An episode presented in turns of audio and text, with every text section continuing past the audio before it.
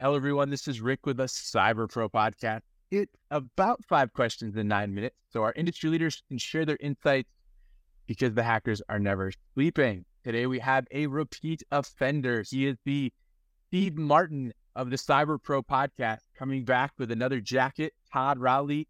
He was on episode number 93 in June of 2021, and he talked to us about how he can, how people can achieve the experience needed to become a cyber professional.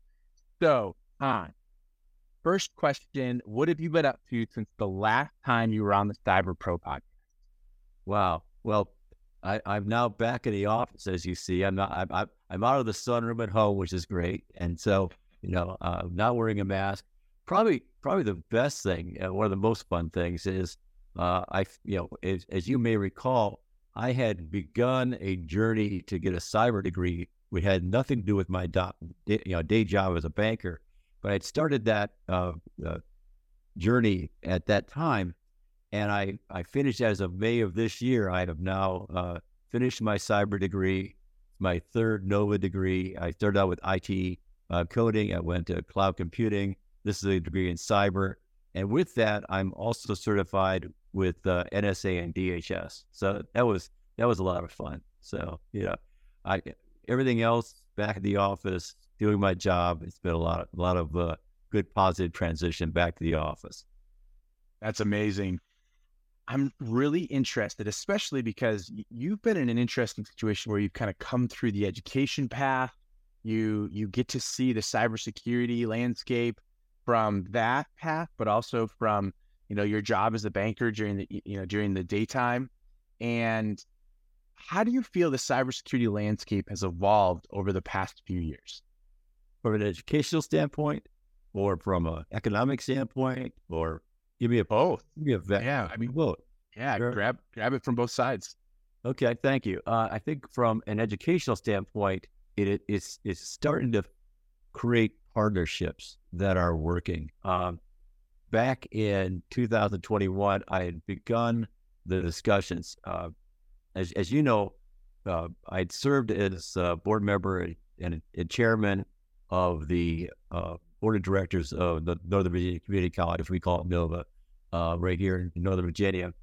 And I also sit uh, as a board member emeritus on the board uh, of business school at Virginia Tech.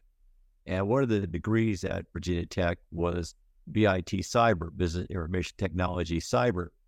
And what what would bother me uh, often, you know, Rick, is I, I would I would be in these conversations uh, at the university, and and I, I felt like there was a there are so many students that were in the community college system that would want to go and, and get a degree in BIT cyber, um, and and you know, have that option, but for their personal economics, you know, their family economics, you know, they they couldn't afford, you know, the the meal plan, the housing, uh, you know, the, all of that stuff, let alone you know the gas to get to Blacksburg and back from, you know, all of that before they even got the classes.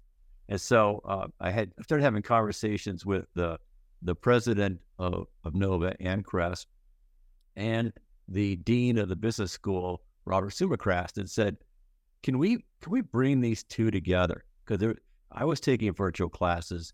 I knew that during COVID, the BIT cyber students were taking you know um, virtual classes. I said, why can't we uh, set it up so that you can get your four year degree virtually from Virginia Tech, two years at Nova, immediately then two year finished two years uh, kind of dual enrolled uh, with Virginia Tech, and a BIT cyber degree is very valuable because it has the uh, the business degree uh, that you'd get at university with a patina of cyber, and Deloitte, uh, you know, uh, you know, all of these large companies, uh, Amazon and others, they they're they're picking up these students because they they know not only and it kind of gets to your other part of the question, the economics of, of cyber, because cyber for cyber's sake is is interesting, but it's it's twofold. Yeah, yeah. For businesses, how do we deliver a cyber product efficiently and in such a way that we're making some money, because making money is not a bad thing for the company. That's it's why they get out of bed in the morning. Uh, but also, you know, it's you know to be if you're doing unless you're doing pure research, you know, where you're just you know doing research for research sake. You know, if you're in business, you want people that are that are customer facing and non-customer facing, customer supporting, to be doing things efficiently that aren't costing the company money. Yeah, and so you you have that economics. So I think that's why this degree was important. What's interesting now is it has been expanded. Uh, Community College here in Virginia has now picked it up, and uh, having discussions with the Virginia Community College system to see how we can expand this further across the Commonwealth, so that uh, this issue of shortages of cyber trained individuals can go from dozens to hundreds to potentially thousands and never have to leave their house. And the nice thing about that is that, you know, the brain drain of people moving away to go to college and never going back home to fill those jobs that are back home can now be filled because the person never has to leave home. Is that fair? That's I love it. That's great, Todd. Yeah. So what about emerging trends, technologies, or approaches? What what are you excited about that's an emerging cybersecurity solution that you've learned about so far? I don't know if it's a solution, but I just think is that the, the, the, discussions that are going on. I think people are breaking down the walls of conversations, and I think you know, and, and largely because of you know what we just talked about. One of the things that I, I that that creates these these uh, you know broken walls of, of communication is is the fact that by by putting this program together the way we have, and not having to have housing and, and, and meal plans and all the other stuff, uh, is that somebody can fin- finish their four year degree, the same degree, and going to four going to a four year college on campus does have value unless you can't afford it, right? But the cost is fifty percent of the cost if you go to Nova, and then you go to yeah take the Virginia Tech. So fifty percent of the cost is is is pretty significant cost reduction for a four year degree. Uh, but I think the what we're seeing in the way of of um, trends right now is you know where where people are coming out and saying, okay, um, you know, I, I, had a conversation recently with the chief scientist of the Air Force. Uh, another good friend of mine uh, is kind of head of strategy, uh, you know, for IT and, and, and cyber and security at, at, at Space Force. You know, I have another friend that uh, is is working uh, at G, you know, GS, you know, the GSA, you know, and so you know, GSA really oversees all that that that cyber spend for the for the for the you know, federal government, uh, and tying that into the the private sector, I see a lot more communications, a lot less, um, you know, kind of hide the ball, and you know, because you know, a lot of times with cyber, you know, that everybody wants to kind of protect their, you know, you know, cover their ball, right? They not play, let anybody play with it. And right now, the environment is such that more people are saying, we've got to we've got to share this ball, or you know, all we're doing is creating more and more vectors of exposure.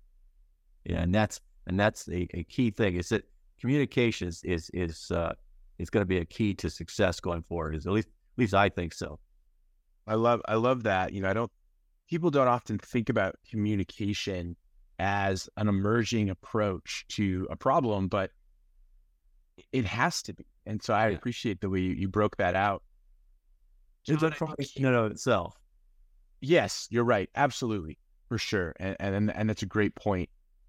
Todd, I would like to know if you have any real world cybersecurity stories uh, that we can get some lessons or takeaways from, specifically from the education side, right? Because you, have a story, right? You just recently went back, uh, you know, against what you what you normally do for your big boy job uh, and got uh, multiple degrees and have moved yourself into, you know, the ability to be a cyber professional. But I'd be curious, you know, what what real world cybersecurity education stories do you have or could you share that we can get a good lesson from? Well, you know, if I had to marry, you know, you know, cyber risk with with financial services, right?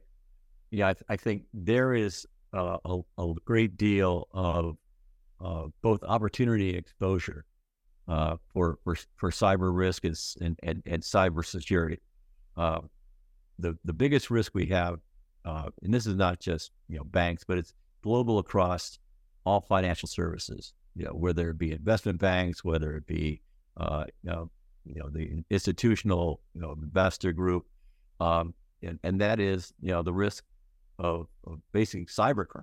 You know, cybercrime is is is is a, is a huge risk, and and and you know the the preponderance of, of people that are that are doing cybercrime now, they're not they're not going into the bank with a with a fraudulent check and trying to cash it with a teller line. They're they're sitting you know back in, in their living room and they're keyboarding you know uh, a a false EFT, you know you know electronic funds transfer, and you know all they needed you know it's it's that old adage you know we have to be you know uh, vigilant 100 percent of the time. They just had to be successful one time, right? And and I think uh, there there are many uh, vice presidents of finance or controllers who who really don't understand that they need to lock this stuff down. And uh, the the the main tool that's out there, uh, you know, it's positive. It's called positive pay, which is an ACH protection. And it, you know, there's, there's two two different types. There's positive pay for uh, checks and positive pay for ACH items, which are electronic items and you know we get a lot of of they think they think they're just kind of saving themselves by not getting the full you know full coverage, but they're they're really leaving the back door open, you know, and so um, you know I think uh, I I've, i see many studies and many many stories of individuals uh, who call the bank and say, uh, "I'm the controller for such and such. Uh, we just got hit by you know a, a fraudulent ACH item." last week. And the, the risk here, Rick, is that we're individuals, you know, we got caught hit by something, you know, we've got, you know, we've got a month to, re, to, to, to respond, let's say, or, you know, we got, we got a, an extended period of time as individuals to report and get that taken care of. How long do you think companies have? And I think it's 72 hours. Is that about right? 24 hours. 24. Yeah. Your, your, your, your answer is a lot closer to the answer I get from many, many, you know, uh, you know, financial professionals and companies. They, they think they have this long time. It's like, you know, uh, reporting a fraudulent charge on your credit card, you know, no, this, uh, they, the, the, the federal government, you know, the Fed, uh, has determined that, you know, you, sh- you as a company should be checking your stuff daily, you know, and so you should be aware of a fraudulent item the day it appears, you know, which means that you need to have uh, back checks and you need to have uh, backstops if you're going on vacation. Who's checking? You know, you know, you, you can't come back from vacation and say, oh, there was an item. You know, right. you need to, you, depending on the size of the company, you need to be either checking daily or have other people in your office as, as, backup and, explain to them the, the risk. And and in a, in a, in a, the for, uh, prevention of that is what I just said. Put the tools in place, positive pay ACH, positive pay for checks that you're validating. These are the checks and ACH items that should be paid against our account so that when they come in, if a fraudulent one comes in, we bounce it right back. Nice. You know, and that's just not our bank. It's every bank. Every bank wants to do this for their clients.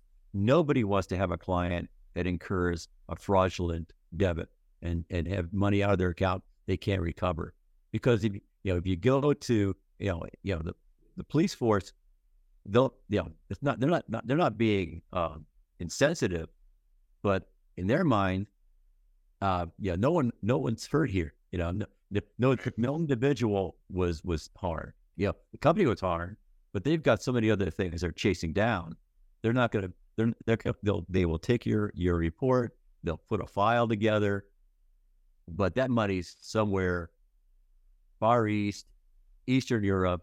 It's gone, you know. Yeah. And so, you know, you got to, you know, that's that's what I see. I see much more op- attempts at cyber theft than in prior years, and so people need to lock that down. Todd, final question, fun question for you. We once in the before times asked you what your favorite piece of retro technology was, but now I want to know what your favorite piece of current technology is that makes you smile. Oh, current technology. Um, I'm an early adopter, so you know, I, you know, you know, I, I am, I am very much uh, someone who who likes, you know, uh, new new gadgets. So you know, I, I, let's see, new technology. That's a good question. Um, I just like everything that talks to everything. You know, you know, so maybe you know, I, I, I enjoy, you know, the ability, you know, to play my, uh, yeah, my, my, my TV shows or my, you know, podcasts or my more.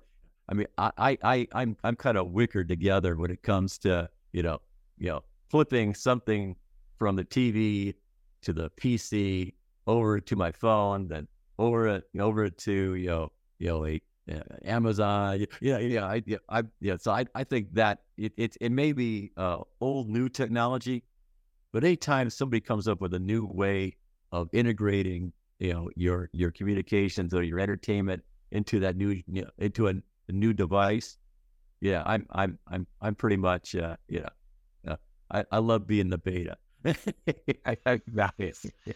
Todd, thank you so much for being on the Cyber Pro podcast again.